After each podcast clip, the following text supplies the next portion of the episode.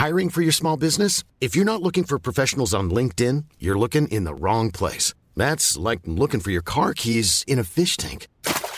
LinkedIn helps you hire professionals you can't find anywhere else, even those who aren't actively searching for a new job but might be open to the perfect role. In a given month, over 70% of LinkedIn users don't even visit other leading job sites. So start looking in the right place. With LinkedIn, you can hire professionals like a professional. Post your free job on linkedin.com slash people today.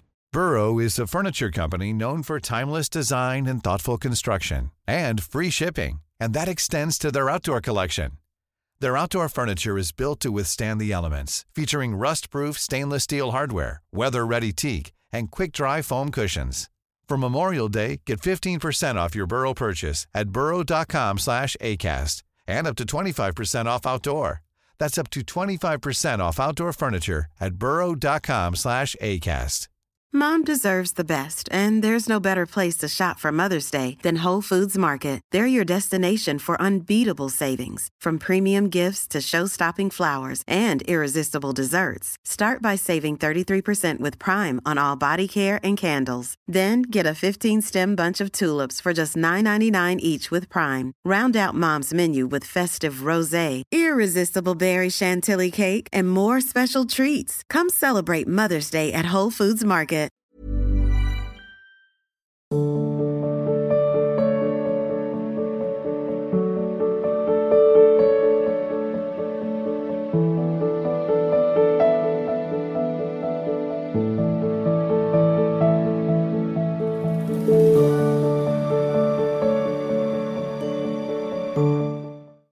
साधन है कि जब ध्यान होता है तो आनंद आता है, लेकिन उसके बाद वो आनंद नहीं कंटिन्यू मतलब लगातार जो जाता है, वहाँ नहीं जा पाता है। पहली बात तो ये समझिए कि जो प्रयास से आनंद मिलता है, वो आनंद सिंधु का आनंद नहीं होता। समझना। जो हमारे प्रयास से आनंद मिलता है, वो आनंद कोश का ही आनंद होता है। वो आनंद स्रोत का आनंद नहीं होता। प्रयास से जो भी चेष्टा होती है, वो एक प्रकृतिजन्य स्थिति तक होती है। त्याग से आनंद की अनुभूति होती है। जितना असत माना हुआ है, वो सब त्याग दीजिए। उठते, बैठते, चलते, फिरते, हर समय आप स्वरूप स्थित रहेंगे।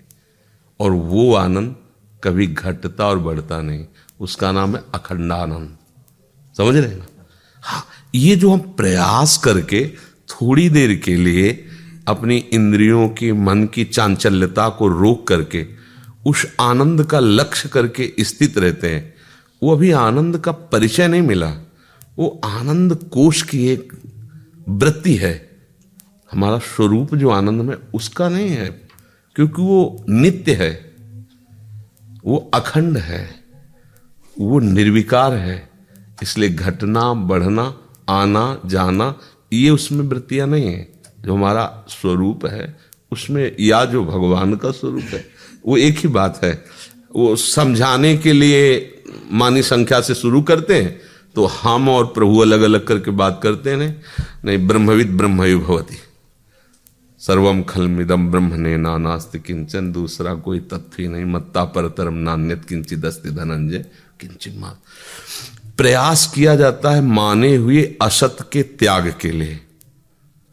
अब हम ध्यान करते हैं, इसमें कितना असत मिश्रण है। देखो, अपने लोग संत भाव में हैं। यही प्रश्न गृहस्थी करता है तो उसको सपोर्ट करते कि और अभ्यास बढ़ाइए। लेकिन आपके लिए ये सूत्र न बोल करके हम उसका निषेध कर रहे हैं। बस यहाँ ये बात समझनी है कि हमारा लक्ष्य है असत का त्याग तो जो बचा वो सत है, जिसका कभी अभाव न था, न है, न रहेगा। अभी आप खुद ही कह रहे हैं कि चेष्टा से आनंद का भाव होता है और चेष्टा रहित होने पर आनंद का अभाव हो जाता है। तो वो आनंद था ही नहीं। नाश तो विद्यते भाव, ना भाव विद्यते सता आनंद का कभी भी त्रिकाल में कभी अभाव नहीं है। ब्रह्मभूता प्रसन्नात्मा न सोचते न कांक्षते समा सर्वेश भूतेश मद भक्ति उसे अखंड प्रसन्नता कहते हैं, अखंड आनंद कहते हैं। तो कहीं ना कहीं खंड से हम जुड़े हुए हैं, अनित्य से जुड़े हुए हैं। उस नित्य का विस्मरण करके जो मैं है, जो मेरा स्वरूप है, कुछ अनित्य माने हुए हैं। तो अनित्य से प्रयास करने पर जो थोड़ी सी शांति मिली वो अभी जड़ की ही शांति है, चैतन्य की शांति तक नहीं पहुँचे। अंतकरण की ही शांति को हमने उसे ब्रह्म आनंद मान लिया, भगवदा आनंद मान लिया, वो थोड़ी देर के लिए, थोड़ी देर के लिए उनकी चांचल्यता को रोका साधन पक्ष से। तो थोड़ी देर के लिए आनंद नहीं हल्का सा शांति का एक स्वरूप सा, जैसे सुषुप्त में बिना प्रयास के संसार का चिंतन नहीं होता तो सबको आनंद का अनुभव होता है। जब जागते हैं, आह, एकदम प्रसन्न वो होता ना तो उन्होंने कोई साधना नहीं की। बस सुषुप्त की घोर अवस्था में संसार का चिंतन नहीं बना। ऐसे ही जितने मिनट, जितने क्षण आप संसार के चिंतन को छोड़ पाए तो आपको शांति और आनंद जैसा लगा। पर अभी वास्तविक त्याग नहीं हो पाया। जो जड़ से माना हुआ अपनापन है, उसका जब त्याग हो जाएगा तो जो बचा, वो मैं है, वो स्वरूप है, और नित्य है, निर्विकार है, और आनंदमय है। हर क्षण आनंद स्वरूप में स्थिति रहेगी, तभी वो द्वंद्व विमुक्ता होता है। तभी उसको दुख और सुख समान नज़र आते हैं, क्योंकि आनंद स्रोत में पहुँच गया। अभी आनंद कोश से हमारा चल रहा है लेना देना खान पान व्यवहार, सुख, दुख, ये आनंद कोश। इन कोशों से ऊपर उठे। मनोमय, अन्नमय, आनंदमय, ये जो कोश है ना, इनसे ऊपर उठे। हम स्रोत में पहुँचे, वो हमारा शंकर सहज स्वरूप समारा, लाग समाधि अखंड। वो समाधि का मतलब केवल आँख मूंदना या बैठना ही नहीं। चलते फिरते व्यवहार रत भी उस समाधि में है। धीमा ने बुद्धि और शम माने परमात्मा का स्वरूप जिसकी बुद्धि परमात्मा स्वरूप में लीन हो गई है। मई मन आदत सो मई बुद्धि निवेश है। वो उठता बैठता चलता फिरता खाता पीता हुआ भी कुछ नहीं करता समाधि में ही रहता है, है? देखो ना भगवान ने वर्णन किया ना गीता जी में। लेता देता त्यागता हुआ स्वीकार करता हुआ सब दिखाई देगा पर वो कुछ नहीं करता वो निर्विकार शम में स्थित रहता है क्योंकि उसकी बुद्धि समाधि में स्थित हो गई है। खत्म। अब हमारी यात्रा बढ़नी चाहिए। हमारी यात्रा ग्रहण की नहीं है, हमारी यात्रा त्याग की है। जो कुछ ग्रहण किया है, वो सब असत है, उसे छोड़ दो। तो जो बचेगा, वही अपना स्वरूप है। स्वरूप का ध्यान नहीं किया जाता। जो ध्यान में सब हटाया जाता है। तो जो बचा, वो सहज स्वरूप हमारा है। वो किसी प्रक्रिया से लाई प्रक्रिया असत त्याग की है। अब जो नाम रूप, जो स्पुरण हटाओ हटाओ हटाओ। मैं नहीं मैं नहीं मैं नहीं मैं नहीं। सब शांत। अब जो बचा तो वहाँ मैं ही मैं है, वहाँ और कुछ नहीं। जो मैं ही मैं है, वो शुद्ध चैतन्य ब्रह्म स्वरूप है। अब वो तो चलते, फिरते, उठते, बैठते, हैं। केवल नगर में रह रहा है, नौ द्वार वाले। वो नगर थोड़ी है। अभी हम नगर बन के काम कर रहे हैं। नहीं? इस नगर को मैं मान करके बर्ताव कर। मैं दो घंटा ध्यान करता हूँ, तीन घंटा जप करता हूँ, पाँच घंटा मिशन में सेवा करता हूँ, अमुक अमुक कहाँ से बोल रहे हो? शरीर से। समझ रहे ना? अब ये बात समझ ली पड़ेगी। हाँ स्वरूप में स्थित रहकर शरीर से जो चेष्टाएँ हो रही, गुणानुगुण वर्तन थे। मैं करता नहीं।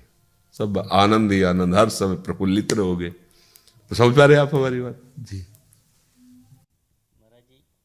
मन अभी दस पंद्रह विषयों को लेकर है। अगर उसको एक ही लेना चाहते हैं तो मन उसमें घबराता है, डरता है कि नहीं, लीन नहीं होना है। देखो, क्या है कि विषयी मन जो है ना, वो परमात्मा प्राप्ति के नाम पर घबराहट होती है उसको। परमात्मा प्राप्ति के नाम पर घबराहट होती है उसको। क्योंकि विषय के बिना जी नहीं सकता। उसकी मलिनता ही विषय प्रियता है। और जिस समय विषय प्रियता आप नष्ट कर दिए सत्संग सुना सुना करके सार बात समझ में आ गई, वो भ्रम में फंसा तो वही मन आपको ऐसा साथ देगा देख लेना। वही मन ऐसा उत्साह देगा कि प्रतिपल नवीन उत्साह। करोड़ों प्राण होते तो समर्पित करने के लिए उत्साह पैदा। अभी मन में मलिनता है। ये आपकी बात नहीं है। सब साधकों की होती है। घबराहट पैदा होती है। उसमें लीन होने की बात सुनकर, उसकी प्राप्ति की बात सुनकर। जबकि मन जहाँ निर्मल होगा और भगवत प्राप्ति या स्वरूप बोध की बात आएगी तो मतलब उसका उदाहरण तो दिया ही नहीं जा सकता, पर ऐसा समझो जैसे विषयी नौजवान को उसका, उसके मनो अनुकूल पत्नी प्राप्त होने का संयोग प्राप्त हो ब्याह तय हो जाए, अब उसकी रुआब देखो हर समय सजे वजे नहीं, घूमेगा कि हमारा ब्याह हो रहा है। जबकि उदाहरण नहीं बैठता, क्योंकि ये एकदम पार्थिव नाशवान कामना युक्त है, वो निष्काम आत्मस्वरूप की स्थिति। तो उसका उत्साह कितना होगा? एकदम। तभी तो उसके आनंद की सीमा नहीं रहती। हाँ हर द्वंद, हर परिस्थिति ऐसे कुचलते हुए आगे बढ़ता जा रहा है। गाली दी जा रही है, अपमान हो रहा, शरीर रोग से ग्रसित, कोई परवाह नहीं। क्योंकि ऐसी महान महान अपने स्वरूप पदवी को प्राप्त होने जा रहा है उसके उत्साह में कोई कमी नहीं। वही उत्साह उसको विजय प्रदान करता है, और ये उत्साह मन में ही होता है। अभी हमारा मन विषयों के प्रति उत्साहित हो जाएगा, पर प्रभु के प्रति वो एक निराशा सी, एक उदासीनता सी, एक अंधकार सी स्थिति पैदा करता है कि मतलब क्या होगा? अस्तित्व ही नहीं मेरा। मेरा अस्तित्व ही नहीं है। हम शरीर को अपना न माने, भोगों को भोगे ना, व्यवहार में हँसी, खेल कूद न करें तो मेरा अस्तित्व बात सही है। मन का अस्तित्व ही खत्म हो, और मन का अस्तित्व ही खत्म हो जाए जीवन मुक्तता है। इसीलिए घबराता है। तो मन मारिया, तन बस में की ना हुआ भरम सब दूर, बाहर से कुछ दिक्कत ना ही अंदर चमके नूर। वो महात्मा हो गया तो मन को मारने के लिए सत्संग और शास्त्र स्वाध्याय की अत्यंत आवश्यकता है। जब आप बार बार शास्त्र स्वाध्याय करेंगे, सत्संग सुनेंगे तो आपका जब निश्चय होगा कि अभी कहीं ना कहीं मेरे में कमी है तो वही उसी मन में दो वृत्तियाँ रहती है। एक सतवृत्ति, एक असत वृत्ति तो सत्संग से सतवृत्ति को पावर मिलेगा। वही मन आपको सलाह दे देगा असत वृत्ति कैसे त्याग होगी? और वही आपको सपोर्ट भी करेगा। अगर मन सपोर्ट ना करे तो कोई भी भगवत प्राप्ति कैसे कर सकता है? कैसे कर सकता है? विचार करो ना। तो मन, वही मन है जो विषयों में सपोर्ट करता था। आज वही मन हमें भक्ति में सपोर्ट करने लगा, ब्रह्म प्राप्ति में। इसका मतलब सत्संग से सतवृत्ति बढ़ी, असत दबी तो वही मन हमारा सहयोगी बन गया। जीता हुआ मन मित्र है। और जिस मन के अधीन हम हो गए, वो मन हमारा दुश्मन है, वो शत्रु है, वो हमें नष्ट कर देगा।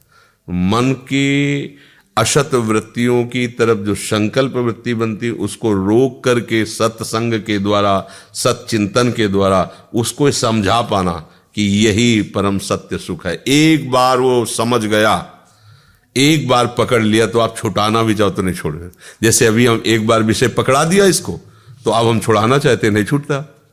ऐसे ही एक बार सत पकड़ा दो।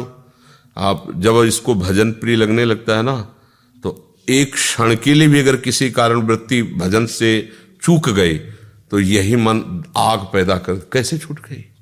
तद स्मरण परम व्याकुल थे इसी मन को तो हो रहा है ना। ये वही मन है जो एक बार भी नाम नहीं लेना चाहता था। आज उसी की स्थिति ऐसी हो गई कि जी नहीं सकता उसके बिना। इसको हमें थोड़ा सपोर्ट करना है मन को।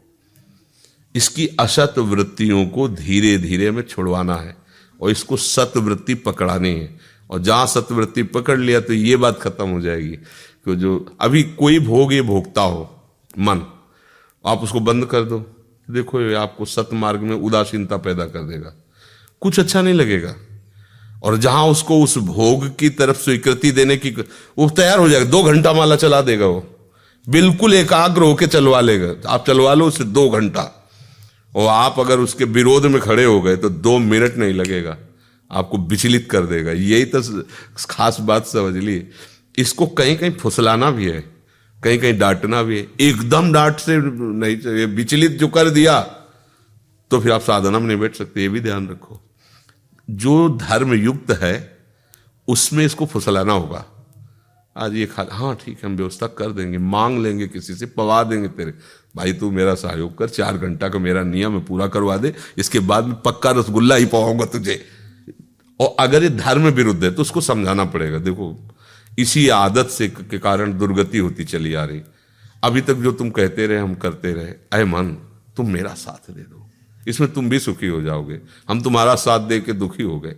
अनंत जन्मों से भटक रहे अब तुझे, उसको फुसलाना भी है, उसको डांटना भी उसको दुलार भी करना है। जैसे जंगली घोड़े को पकड़ लिया जाए तो कोई चतुर सवारी उसको अंडर में कर सकता है, क्योंकि बचपन से उसकी ट्रेनिंग नहीं हुई है। सीधे जवानी में उसको ट्रेनिंग दी जा रही तो बहुत ही सावधान सवार चाहिए, ऐसे बिगड़ेल घोड़ा है मन। शुरू से खुला विषयों में भटकता रहा है जन्म जन्मांतर अब सत्संग सुनकर हमें लगा कि इसका ठीक से हमें मार्ग चयन करना अब ऐसे थोड़ी आ जाएगा कि मन भजन करो करने लगा ऐसा लगे बिगड़ेल घोड़ा है।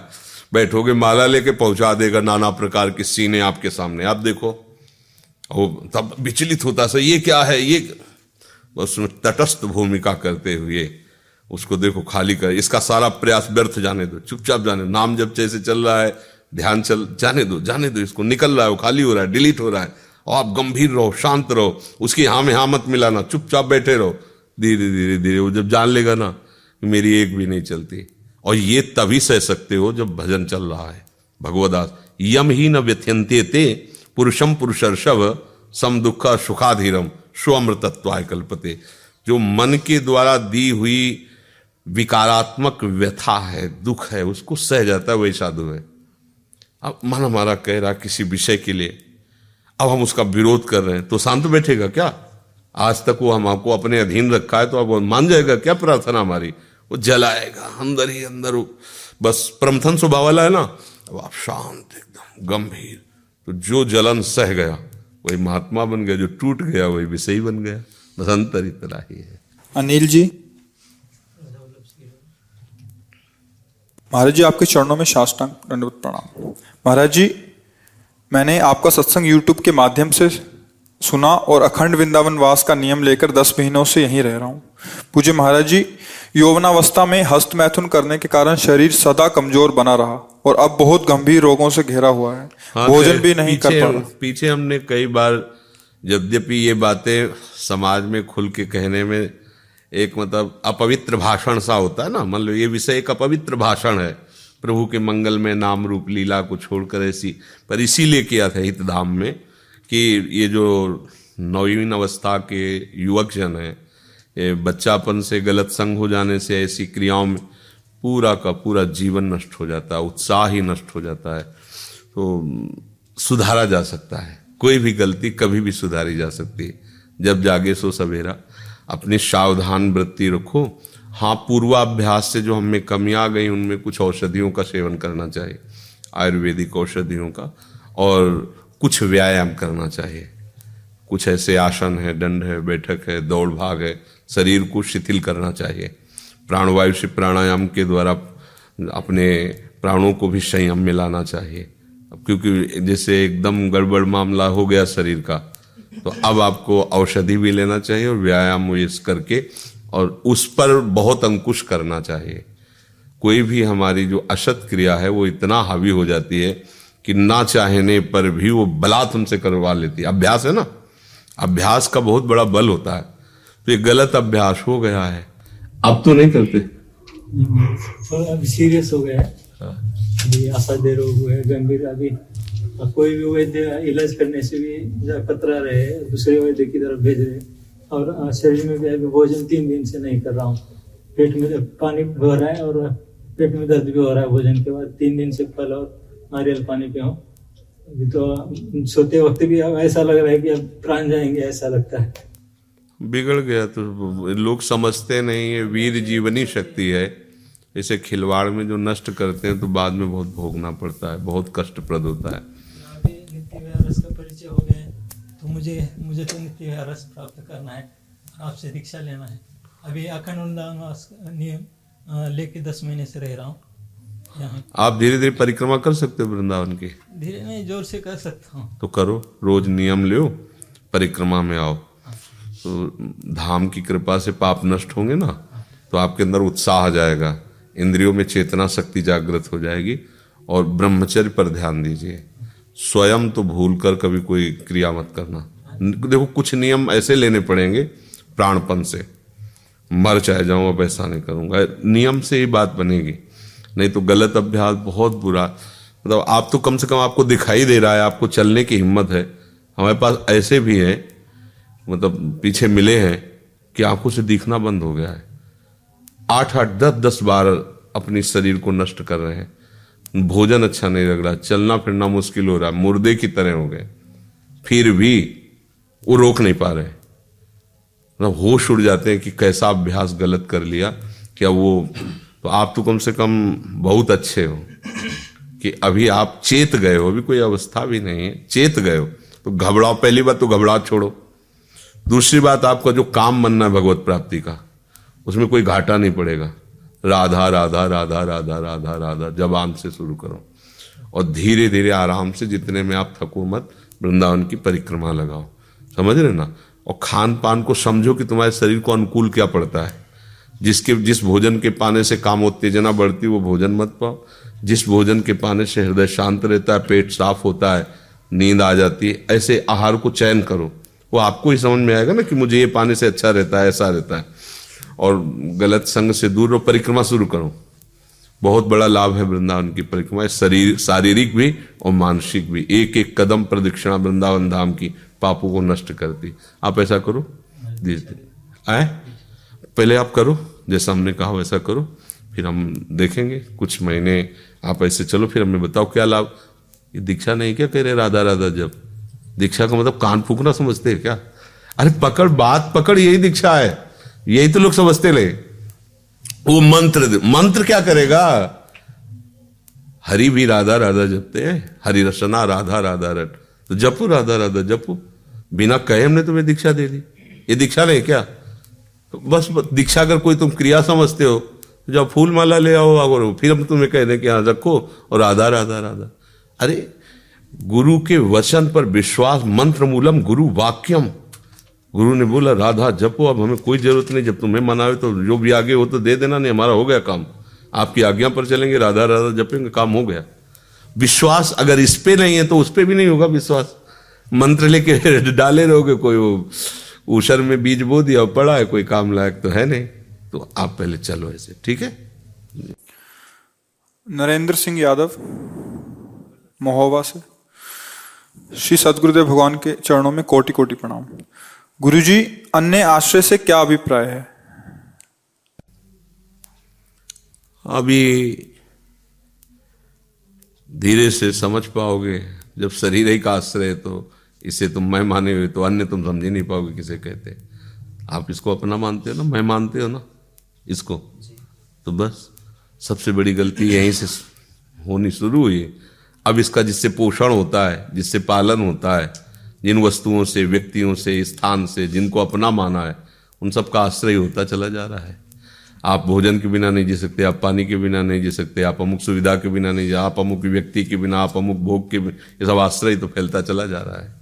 जैसे अन्य देवी देवता की मतलब पूजा करते ये तो और आगे की बात हम तो पहले बहुत नीचे की बात कह रहे हैं कि आप पहले नीचे से सुधार करो किसी भी एक देवी देवता को पकड़ लो किसी एक जगह मानी संख्या कर लो लाभ प्राप्त होना शुरू हो जाए मतलब नौकरी में तो जैसे अधिकारियों का आश्रय या नेताओं का लगता है कि मतलब इनका मतलब सेवा करेंगे तो सस्पेंड ना कर दें मतलब ये रहता है मन अब तो सब वो उसी में सब मूल शरीर का खेल है। आप पहले नाम पकड़ो कोई एक चीज़ पकड़ लो ना तो कहते हैं ना, डूबते वाले को तिनके का सहारा काफ़ी होता है। तो ये तो तिनका थोड़ी है तो बड़े बड़ों को पार करने वाला है। नाम पकड़ो पहले, सब छोड़ो जानकारी। केवल नाम को पहले पकड़ो। राधा वल्लभ, श्री हरिमन राधा राधा राधा राधा राधा, कुछ दिन जपो, फिर इस प्रश्न के विषय में उत्तर तुम्हें खुद मिलने लगेगा कि इस असली आश्रय क्या जो भगवत आश्रित होता है, क्या व्यवहार में नहीं होता, क्या? अरे आपसे बात कर रहे हैं, सबसे मिल रहे हैं, खा रहे हैं, पी रहे हैं, सब चेष्टाएँ हो रही, पर ये हो रही हैं। हमारा किसी के आश्रय नहीं, ना आपका आश्रय, ना भोजन का आश्रय, ना इस शरीर का आश्रय। जब चाहे ये छूट जाए, जब चाहे मिले, जब चाहे ना मिले, हमारा आश्रय एकमात्र भगवान का है, प्रभु का है। समझ रहे हो? इनका आश्रय नहीं है। इनमें बरतते हुए भी इनका आश्रय नहीं अब जब आगे चलोगे, हृदय पवित्र होगा, तब ये बातें समझ में आएगी। वैसे कैसे समझ खा रहे हो, कह रहे हो, हम खाते नहीं। एक बार भगवान श्री कृष्णचंद्र जी गोपियों के मध्य में रास करते थे रात्रि में तो विलंब से आए एक रात्रि में। नित्य रास होता था। तो गोपी जनों ने कहा, आज बहुत विलंब कर दिया प्रभु। तो बोले, हमारे गुरु जी यमुना पार आए थे तो उनके दर्शन करने गए। तो बोले, आपके गुरु जी कौन? बोले, दुर्वासा मुनि है।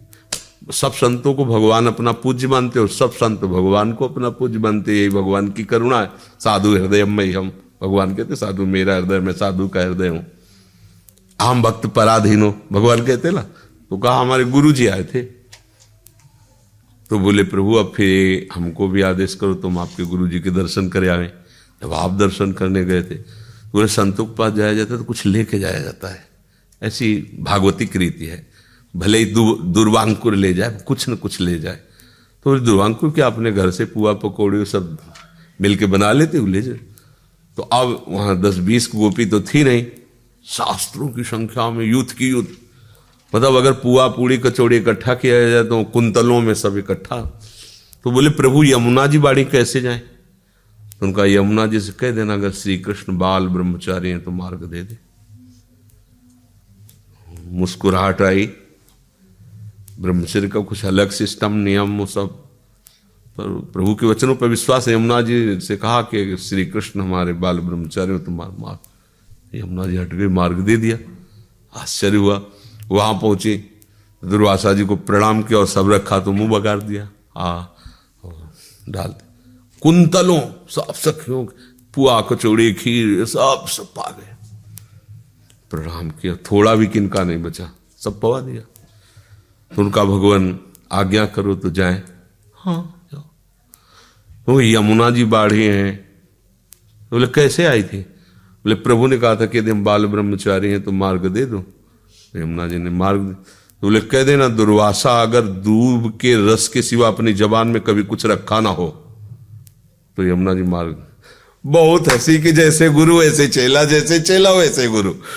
क्योंकि अभी हमने कुंतलों सब मिल करके पवाया कहते, जवान में न रखा हो गई पर यमुना जी से कहा कि दुर्वासा जी अपनी जिभ्या में दूब के रस के सिवा और कुछ ना रखा हो तो आप यमुना जी ने मार्ग दे दिया। तो आश्चर्य हुआ। प्रभु के पास गई, प्रभु ने कहा, गुरुदेव से मिला बोला। पर प्रभु, हमें लगता है आप गुरु चेला दोनों झूठे हो। बोले, क्यों? बोले, शास्त्रों गोपियों के साथ रास करते हो, हँसते खेलते हो। ब्रह्मचारी का जो होता है, वो स्पर्श से भी बचता है। एकांत संभाषण अष्ट मैथुनों में ये भी आता है। बोले, पर यमुना जी ने मार्ग दे दिया। और वो उन्होंने कहा कि अगर धूप के रस के सिवा जबान में कुछ न रखा हो तो पुआ खीर तो हम ही पवा के आ रहे। तो झूठा नहीं हुआ। तो भगवान ने कहा, नहीं। तुम्हारी भावना थी, तुमने पवाया।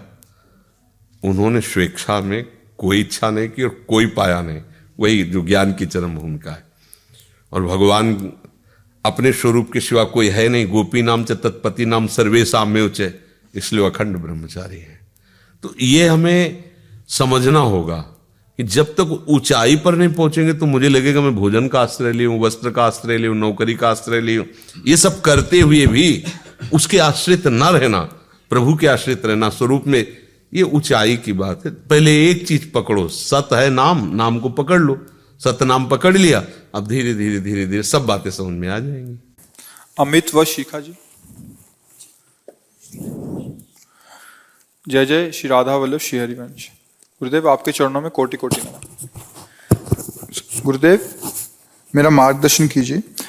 मेरे शरीर के माता पिता जो काफ़ी वृद्ध हैं, दूसरे शहर में अकेले रहते हैं, जिनकी भगवत मार्ग में कम रुचि है। माता जी प्रतिदिन दिया बाती तो करती हैं पर माताजी व पिताजी तामसिक आहार त्यागना नहीं चाहते जिनके कारण ये शरीर व शरीर की पत्नी उनकी अस्वस्थ अवस्था में भी उनकी सेवा में नहीं जा पा रहे। किसका है? उनको आप कहाँ रह रहे हैं? हम हल्द्वानी रहते हैं वो देहरादून रहते हैं। तो उनको अपने पास बुला लो। जी गुरुदेव। वो आना तो चाहते हैं बट जो खाए पिए जैसे आपको नहीं खाना पीना जी। उनको उसमें फिर हम अपना मतलब रसोई पूरे अलग रखें कैसे? हाँ रखना पड़ेगा। रसोई पूरी अलग हाँ हम ये नहीं जानना चाहेंगे वो क्या खाते हैं। जी। बस हम इतना कहते हैं जो भी खाते हो। आपको ये देखना है कि मेरे आराध्य देव हैं। और माता पिता वृद्ध होने पर उनको हमारी ज़रूरत है। अब वो अपनी आदतें नहीं त्याग पा रहे लेकिन हम अपने धर्म को थोड़ी त्याग देंगे। हमारा कर्तव्य है बूढ़े माता पिता को सुख पहुंचाना। अगर आपको ऐसा भी कुछ बनाना पड़े तो अलग व्यवस्था कर लो। बनाकर उनको बस पवित्र होके अपनी रसोई बनाओ, अपने श्री को भोग लगाओ, आप पाओ। उनके बर्तन मांजो, उनको बना के पवाओ। ज़रूरत पड़े तो उनके मलमूत्र को साफ़ करो, उनको, उनके लिए नियम मत लागू करो कि वो ये छोड़ें तो हम सेवा करें। छोड़ दें तो अच्छा है, ना छोड़ें तो आपको उनको नहीं छोड़ना, उनकी सेवा करनी, क्योंकि वो वृद्ध हैं। अब आपका कर्तव्य आपको निर्वाह करना चाहिए उनकी तरफ़ नहीं देखना। वो क्या करते मान लो जैसे वृद्ध हैं वो कहते हैं मुझे शराब चाहिए। जाओ बोतल लाओ उनके सामने रखो। कभी प्रसन्न हो तो निवेदन कर सकते हो कि आपकी वृद्धावस्था है आप चाहो तो भगवान का भजन करके अपना कल्याण कर सकते हो। पर यदि आप नहीं चाहेंगे तो मैं अंतिम समय तक आपको ला के दूँगा। आप प्रसन्न रहिए पर हमारी प्रार्थना है एक बार विचार करना ऐसे कर सकते हो। पर उनको जो चाहिए, उनको दो, उनकी सेवा करो। ऐसा नहीं कि वो वृद्ध हैं तो हम अपने अनुसार से चलाएँ उनको। वो हमारे आराध्य देव हैं। जैसे चलो, हम ऐसे चलाएँगे। आप हमारे माता, ये ज़रूर सबको करना चाहिए। वयोवृद्ध और एक सावधानी है कि आप करोगे सेवा आपको गाली देंगे। वो चार लोगों से आपकी बुराई करेंगे। वहाँ हम कितने सुख से रह रहे थे, ये ले आया और हमको यहाँ सताता है। इसकी बहू हमारे अनुकूल नहीं चलती है। वो ऐसा करेंगे। कर सकते हैं, ऐसा होता है।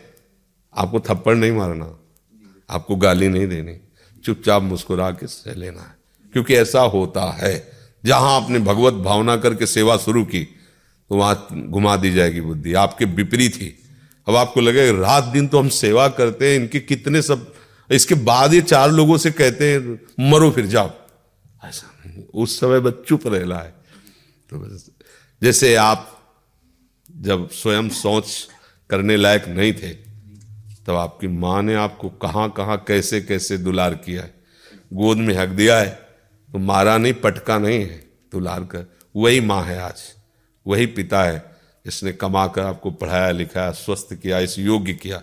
अब उसके गुण दोष नहीं देखने हैं। वो पिता है हमारा, वो हमारा आराध्य देव है, हमको उसके अनुसार उसकी सेवा करनी हमें नहीं खाना पीना, हमें अपने हिसाब से चल रहा है। हेलो आप दीक्षित तो भगवत मार्ग के पति को तो आपको ऐसे करना है ठीक है? गुरुदेव भगवान हमें हमारी श्री जी के ही दर्शन होते हैं। कृपया मार्गदर्शन करें कि जब हम श्री जी को भोग पवाते हैं तो हमें श्री सदगुरुदेव भगवान को भोग पवाना चाहिए या महाप्रसाद? जब हम भोग अर्पित करते हैं तो सदगुरु भगवान के लिए क्या भाव रहना चाहिए? हाँ जब श्री जी की प्रधानता का भाव रहे तो श्री जी को भोग लगा के फिर गुरुदेव भगवान को पवाना चाहिए। और जब श्री जी गुरु जी गुरु जी श्री जी तो प्रश्न ही नहीं उठेगा, है ना जब तक दो नज़र आते तो फिर ये पद्धति चलेगी, पहले श्री जी फिर प्रसाद गुरु जी को और जब आपकी यही दृष्टि हो गई श्री जी और गुरु जी गुरु जी और श्री जी तो दो नहीं, फिर वो अलग से सिस्टम नहीं रहेगा फिर तो एक ही बात रहेगी। समझ रहे। राधे जोगी। राधा वल्लभ श्री हरिवंश। गुरुदेव, आपके चरणों में दंडवत प्रणाम। गुरुदेव, सबसे पहले महाराज जी, आपका स्वास्थ्य कैसा है? राधा रानी की कृपा आप पर बनी रहे। हाँ उन्हीं की कृपा से चल रहा है। वैसे हम हर समय स्वस्थ रहते हैं, शरीर बीमार रहता है। शरीर की किडनी खराब है और हम बिल्कुल स्वस्थ है, हमें कोई परेशानी नहीं है। शरीर का तो जैसे अभी दो घंटे बाद डायलिसिस शुरू हो जाएगा जाके। डायलिसिस होता है, अतरे दिन। तो उससे शरीर चल रहा है। पर हम स्वस्थ हैं। श्री जी की कृपा से हमें कोई परेशानी नहीं। शरीर तो परेशानी का घर है इसमें तो होती रहेगी। महाराज जी शादी को मेरी एक साल हो गई है और हम दोनों ब्रह्मचर्य से रहते हैं। तो इससे मेरे पतिव्रता धर्म में कोई व्यवधान तो नहीं होगा? सच्ची पतिव्रता तो वही है जो अपने पति को पहचान ले। पति को ही नहीं जाना तो पतिव्रता कैसी? सच्चा पति कौन है? शरीर थोड़ी है। शरीर तो नाशवान है, परिवर्तनशील है पाँच भौतिक है। ये हमारा पति हो ही नहीं सकता। उसके अंदर जो चैतन्य घन है, वो प्रभु है, दूसरा कोई नहीं। और प्रभु किसी भी कामना से पीड़ित नहीं होते। प्रभु तो पूर्ण काम है। हाँ उनकी आज्ञा हमारे लिए जैसी, वही हमारी पातिव्रता है। अगर वो हमें ब्रह्मचर्य का आदेश करते तो हम ब्रह्मचर्य से हैं। अगर वो आदेश करते हैं कि आप गृहस्थ धर्म से युक्त हम गृहस्थ धर्म में हमारे लिए ब्रह्मचर्य और गृहस्थ धर्म दोनों बराबर है, क्योंकि हम अपने पति को प्रभु मानते हैं। समझ रहे ना? नासवान शरीर और चेष्टाओं को प्रभु नहीं कहते। जो सच्चिदानंद सबके हृदय में बैठा वो प्रभु है। और जब वह हमने प्रभु मान लिया तो फिर ब्रह्मचर्य या गृहस्थ धर्म का कोई प्रश्न ही नहीं बचता। प्रभु माने स्वामी। वो हमारा स्वामी अगर वो आदेश करता है, जैसा आदेश करता है तो मैं यंत्रवत वैसा ही व्यवहार करूँगा, मुझे कुछ नहीं चाहिए।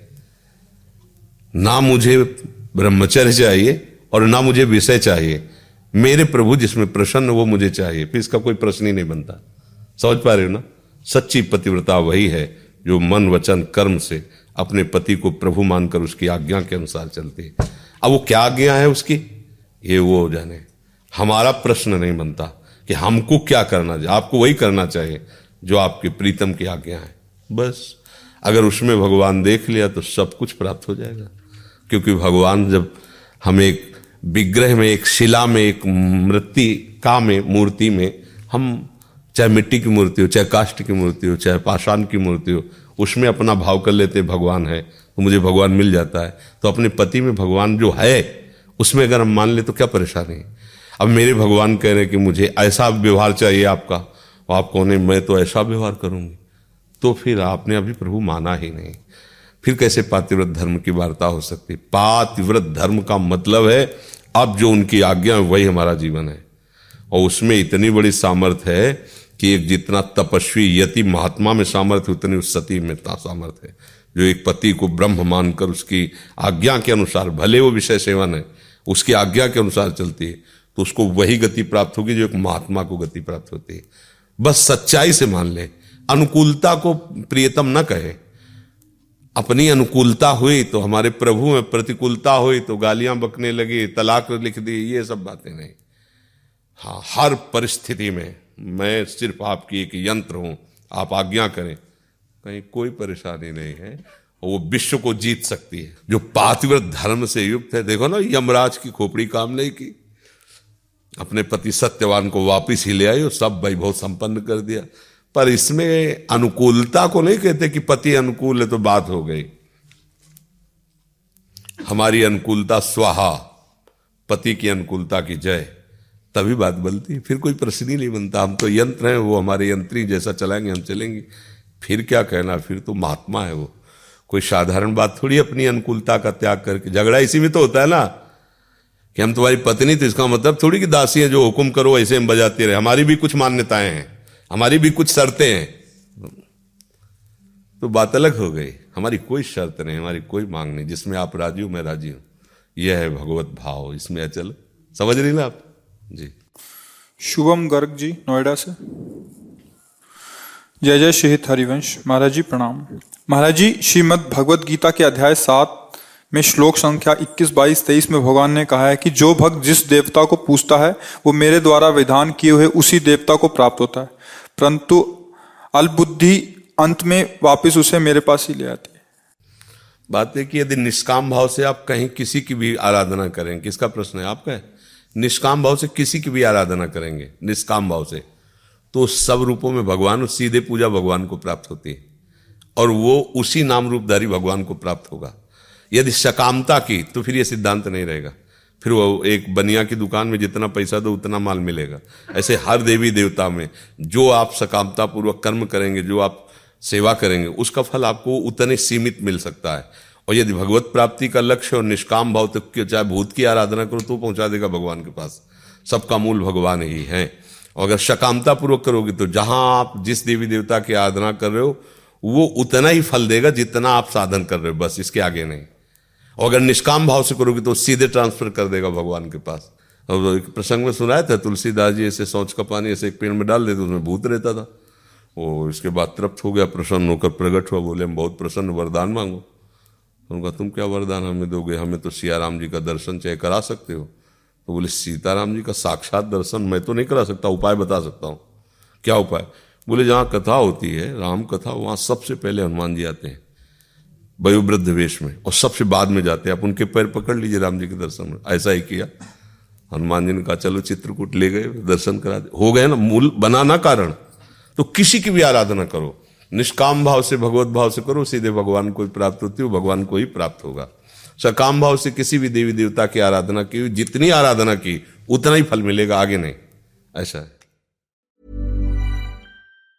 Mom deserves the best, and there's no better place to shop for Mother's Day than Whole Foods Market. They're your destination for unbeatable savings, from premium gifts to show-stopping flowers and irresistible desserts. Start by saving 33% with Prime on all body care and candles. Then get a 15-stem bunch of tulips for just $9.99 each with Prime. Round out Mom's menu with festive rosé, irresistible berry chantilly cake, and more special treats. Come celebrate Mother's Day at Whole Foods Market. When you make decisions for your company, you look for the no brainers. And if you have a lot of mailing to do, stamps.com is the ultimate no brainer. It streamlines your processes to make your business more efficient, which makes you less busy. Mail checks, invoices, legal documents, and everything you need to keep your business running with stamps.com. Seamlessly connect with every major marketplace and shopping cart. Schedule package pickups and see your cheapest and fastest shipping options from different carriers with rates up to 89% off USPS and UPS rates. And with the stamps.com mobile app, you can take care of mailing and shipping wherever you are. Make the same no-brainer decision as over 1 million other businesses with stamps.com. Sign up with code program for a 4-week trial plus free postage and a free digital scale. No long-term commitments or contracts. That's stamps.com. Code program.